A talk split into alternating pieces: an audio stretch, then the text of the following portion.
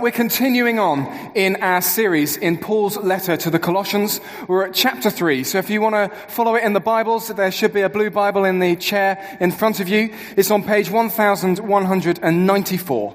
We're starting with Colossians chapter 3, um, verses 1 to 17. Since then, you have been raised with Christ. Set your hearts on things above, where Christ is seated at the right hand of God. Set your minds on things above, not on earthly things. For you died, and your life is now hidden with Christ in God. When Christ, who is your life, appears, then you also will appear with him in glory. Put to death, therefore, whatever belongs to your earthly nature sexual immorality, impurity, lust, evil desires, and greed, which is idolatry. Because of these, the wrath of God is coming. You used to walk in these ways in the life you once lived, but now you must also rid yourselves of all such things as these anger, rage, malice, slander, and filthy language from your lips. Do not lie to each other, since you have taken off your old self with its practices, and have put on the new self, which is being renewed in knowledge in the image of its Creator. Here there is no Greek, no Jew, circumcised or uncircumcised, barbarian, Scythian, slave or free. But Christ is all and is in all. Therefore, as God's chosen people, holy and dearly loved, clothe yourselves with compassion, kindness, humility, gentleness, and patience. Bear with each other and forgive whatever grievances you may have against one another. Forgive as the Lord forgave you. And over all these virtues, put on love which binds them all together in perfect unity. Let the peace of Christ rule in your hearts, since as members of one body you are called to peace. And be thankful. Let the word of Christ dwell in you richly, as you teach and admonish one another with all wisdom, as you sing psalms, hymns, and spiritual songs with gratitude in your hearts to God. And whatever you do, whether in word or deed, do it all in the name of the Lord Jesus, giving thanks to God the Father through him.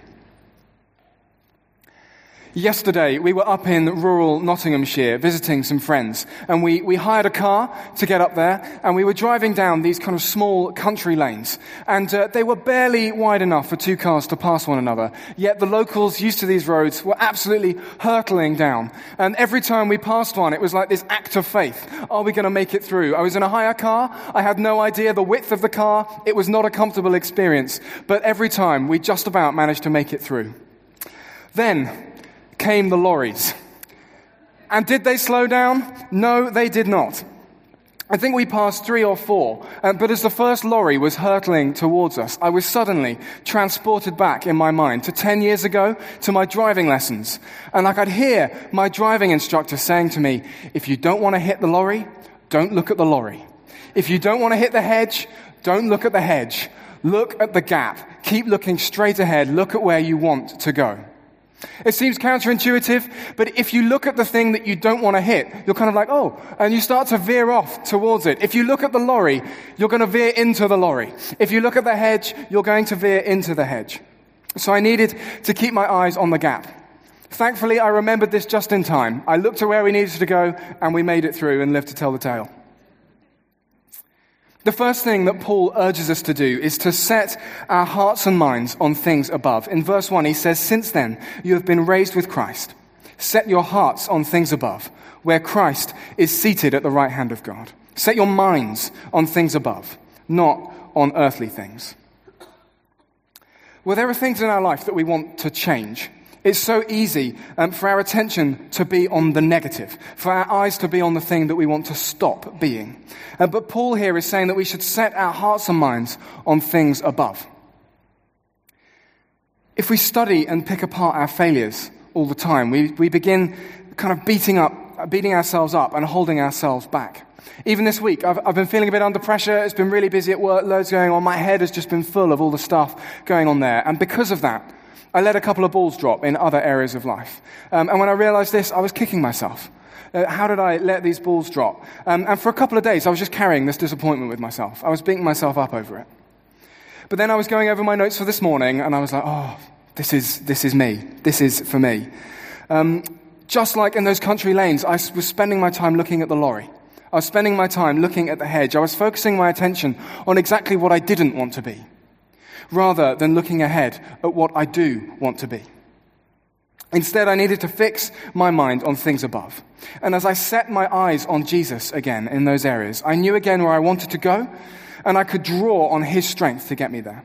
When I fixed my eyes back on Him, I had clear vision again of what I can be, and I received His forgiveness, His grace, kind of releasing me to go forward again. I was restored to that place of peace, and I had clear vision to move forward. But there's something bigger going on. This morning, we've dived straight in at the start of chapter 3. But over the last few weeks, we've looked at the sections that come before this. Paul has spent the first half of his letter to the Colossians telling them who they are. He's been telling them who they are in Christ.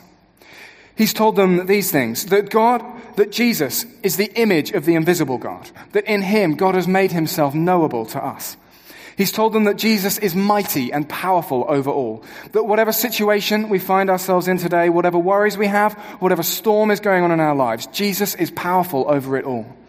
He's told us that through Jesus, the world was reconciled to God. The slate has been wiped clean. We are forgiven and we can return to personal relationship with God. He's told us these things about Jesus, but then he's telling us the implications for our own identity. He says to the Colossians, they can have hope, that they have hope stored up in heaven, that they can bear good fruit in their lives, that God has rescued them from darkness and brought them into the kingdom of his Son, whom he loves, that they have redemption and forgiveness, that all that condemns them has been totally dealt with, that they're free from human rules and regulations, and instead need only to seek Christ. I hope this is ringing some bells. This is what we've been talking about over the weeks before.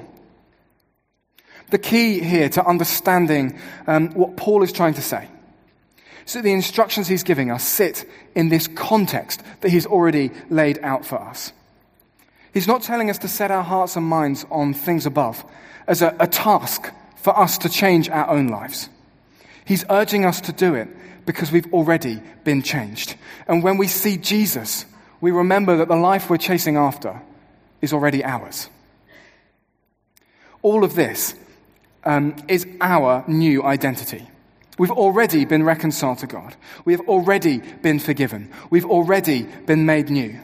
Now, we're just learning to live in that truth. So, this is why he begins this section with these words. He says, Since then, you have been raised with Christ.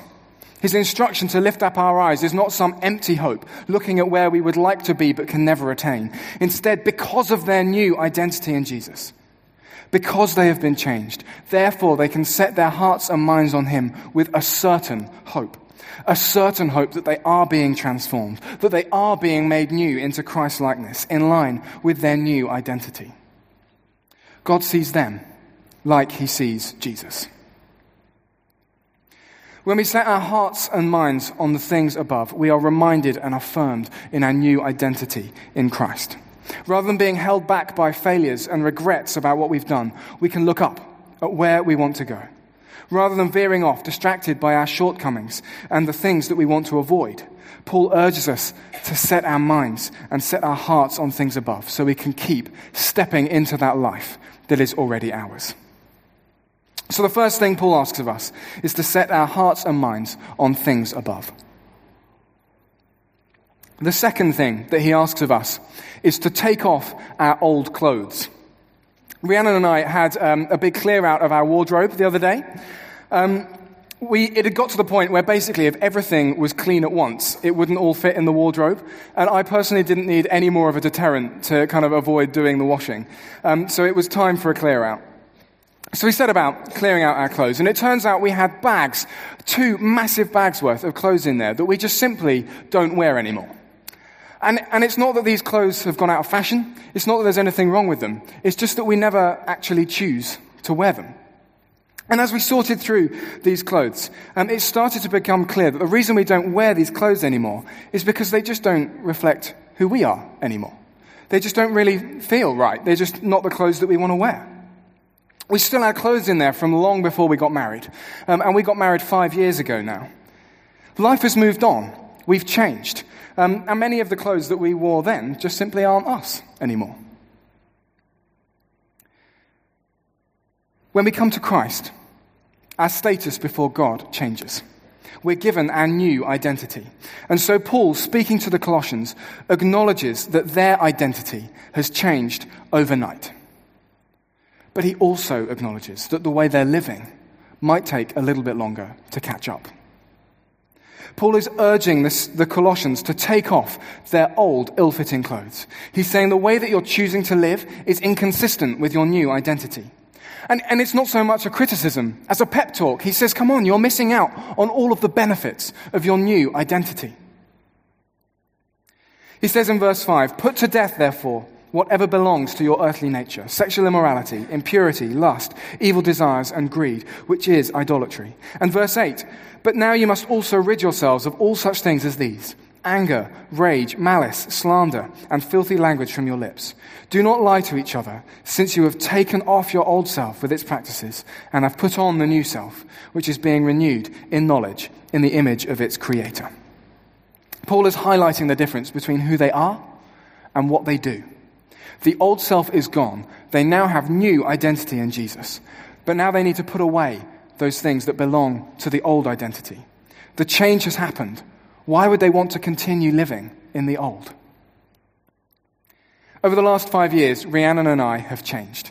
We've become different people in many respects. And so some of our clothes just weren't right for us anymore.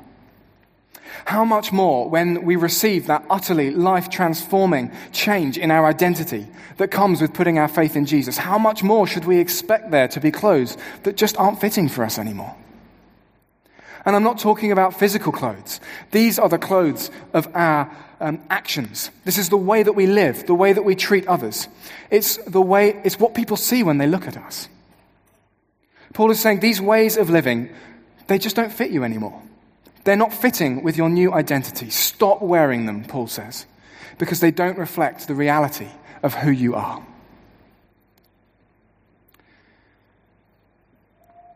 when we're used to living in fear, it can take time for us to lower our guard down. When we've been living feeling ashamed of who we are, it can take time to remove the mask that we've become so accustomed to, to be holding up. Where we've been trapped by the hurt done to us, it can take time to forgive and to live in the peace that God has given us. But like layers of bandages being peeled back, as we set our minds on Christ, we're affirmed in our identity, and the Holy Spirit helps us to remove those old clothes of our former ways. Set your minds on Christ. And as you understand your new identity, you won't want to wear those clothes anymore. We've all got those old, comfortable clothes that we like to wear around the house, the kind of old tracksuit trousers. This morning I was wearing the hoodie from my old gap year nine years ago. Um, they're comfortable. But you wouldn't choose to wear them at any sort of occasion. You wouldn't wear your tracksuit to your wedding day. These, these old clothes, these old ways which belong to our old lives, they can be comfortable, but they're not fit for purpose. We need to take off our old clothes, get rid of our old ways, because we have this new life in Jesus. So to step into this life that is already ours, we must set our hearts and minds on things above and take off these ill fitting clothes of our old lives. Having encouraged us to take off our old clothes, the third thing that Paul urges us to do is to put on our new clothes. And this is what he's saying here in verse 12. Therefore, as God's chosen people, holy and dearly loved, clothe yourselves with compassion, kindness, humility, gentleness, and patience. Bear with each other and forgive whatever grievances you may have against one another. Forgive as the Lord forgave you. And over all these virtues, put on love, which binds them all together in perfect unity. Again, he starts with our identity. We are God's chosen people. We're, we're holy, set apart. Um, we are dearly loved. This is your identity. If you've decided to follow Jesus, you have been chosen God. You've been set apart for good works, and you are dearly loved by Him. So therefore, because of this, he says, clothe yourselves with these good things. Clothe yourselves with these things that reflect your true identity compassion, kindness, humility, gentleness, patience. Forgive one another. And above all, love one another. The clothing that Paul is talking about is not some random collection of virtues that he's plucked out of the air. These are Jesus' characteristics. He's saying we've been made like Jesus. Now let's live like Jesus. The word Christian literally means little Christs. Um, we've been made in God's image. In Jesus, He's restored that image in us, even where it's been distorted by things um, in the past. And now we can witness to Jesus. We can bear His image to the world. As we put on these clothes, we image Christ to the world. When they see us, they see Jesus. We become His hands and feet in the world. And what does this world need more than anything else? Jesus. All that's wrong in this world, it can be made right by Jesus. That difficult family situation that you're facing can be healed by Jesus. Uncertainty in our politics, our nation needs Jesus. Our friends who haven't experienced the freedom and hope that we found in Him, they need Jesus. What better for this world than an army of little Jesuses reflecting His character, His nature, pointing to Him in every sphere of society? Imagine the transformation that we can bring as people who reflect Jesus' identity, Jesus' character to this world. So Paul urges us to clothe ourselves in these things. But this is not done in our own strength. We're stepping into the life that is already ours. As we set our hearts and minds on God, as we seek Him in the quiet place, we find the one who is all of these things, and we're clothed in them, ready to reflect Him in the world. So, what does this look like in practice? As someone who's ordained in the Church of England, I have the privilege um, of being able to conduct uh, wedding, marriage ceremonies. And last weekend, I had the joy of conducting my first wedding. Um, and it was such an honor to play a part in that significant moment for this couple. And when they each arrived that day, they were two separate people. Um, two different families, two different upbringings, two different groups of school friends, um, two totally different lives. But when they left, they were joined as one. Suddenly, they were one new family with one new shared set of friends, the beginnings of one new life together. There was a huge identity change for them, hinging upon that moment. They can no longer operate alone, but are now joined together with one another. They've had a huge identity change. But really, practically, this couple have no idea what is to come. They don't know what it's like to be married. Nicky and Sila's marriage preparation course will have been a huge help to get them ready, but the truth is they're just going to have to work it out as they go. They've simply never done it before. Paul has told us all about our new identity in Christ, and he is urging us to set our hearts and minds on things above, to take off our old clothes, the things that aren't fitting for our new life, and to put on our new clothes, these things that reflect Jesus. But just like a newly married couple, we've had the identity change immediately, the old has gone, and the new has come, but we're working out what it really means to live in this new identity. So we have a choice to make. We have this new life in Christ. Now, do you want to continue in your old ways? Or do you want to step into the life that is already yours? It's definitely a choice that we each need to make for ourselves. But the good news is this that we are not choosing to strive and fight to live a life that is worthy of our, our new identity. Instead, the change has already happened. Jesus has done the hard bit. Now all we're doing is making the choice to go with the tide rather than fighting against it. We're choosing to go with the work of the Spirit in our lives and to step into the life that is already ours. Just like a married couple, the choice, uh, the, the change has happened. And now we have the choice to fight against it or to embrace it, to live wholeheartedly in that new life. We also need to note that Paul isn't addressing individuals here. He's speaking to the Colossian church as a community. In verse 13, he tells them to bear with one another. In verse 16, he encourages them to teach and admonish one another. This passage is a challenge for us as a church, as a community. We have this new identity. We are chosen, set apart by God, dearly loved by Him. But we're all working out what it is to put off our former ways and to put on our new ways. We're all working out how to step into this new life that's already ours. One of the most transforming things for me has been inviting um, other friends, Christians, to speak into my life. Um, one summer while I was at college, I asked a few of my friends um, if we could meet up every morning um, and pray together and share with one another. Um, and it has been utterly transformational. Um, we prayed together and we gave one another permission to ask the awkward questions. Um, to, to speak into one another's lives and challenge one another in, lo- in love, calling each other to account. We still meet regularly and pray together and share with one another what's going on. And to have friends who love me, are keeping an eye on me, um, and aren't afraid to challenge me when my attention is starting to drift off Jesus in some area or another. They, they've kept me on track. They save me from getting distracted and encourage me to keep pressing forward with God. They encourage me to keep stepping into the life that's already mine. When we speak with one another on a Sunday, when we see one another in our connect groups, when we're serving alongside one another at the homeless shelter, let's remember that we already have this new identity. Every member of Jesus' church worldwide has this new identity. But also remember that none of us are 100% living in it. Our response, as Paul says in verse 16, is to encourage one another, to spur one another on Let's commit to encouraging one another, to helping one another set our hearts and minds on things above, to encourage one another, help one another to, to take off our former ways, helping one another to clothe ourselves in the things of our new life.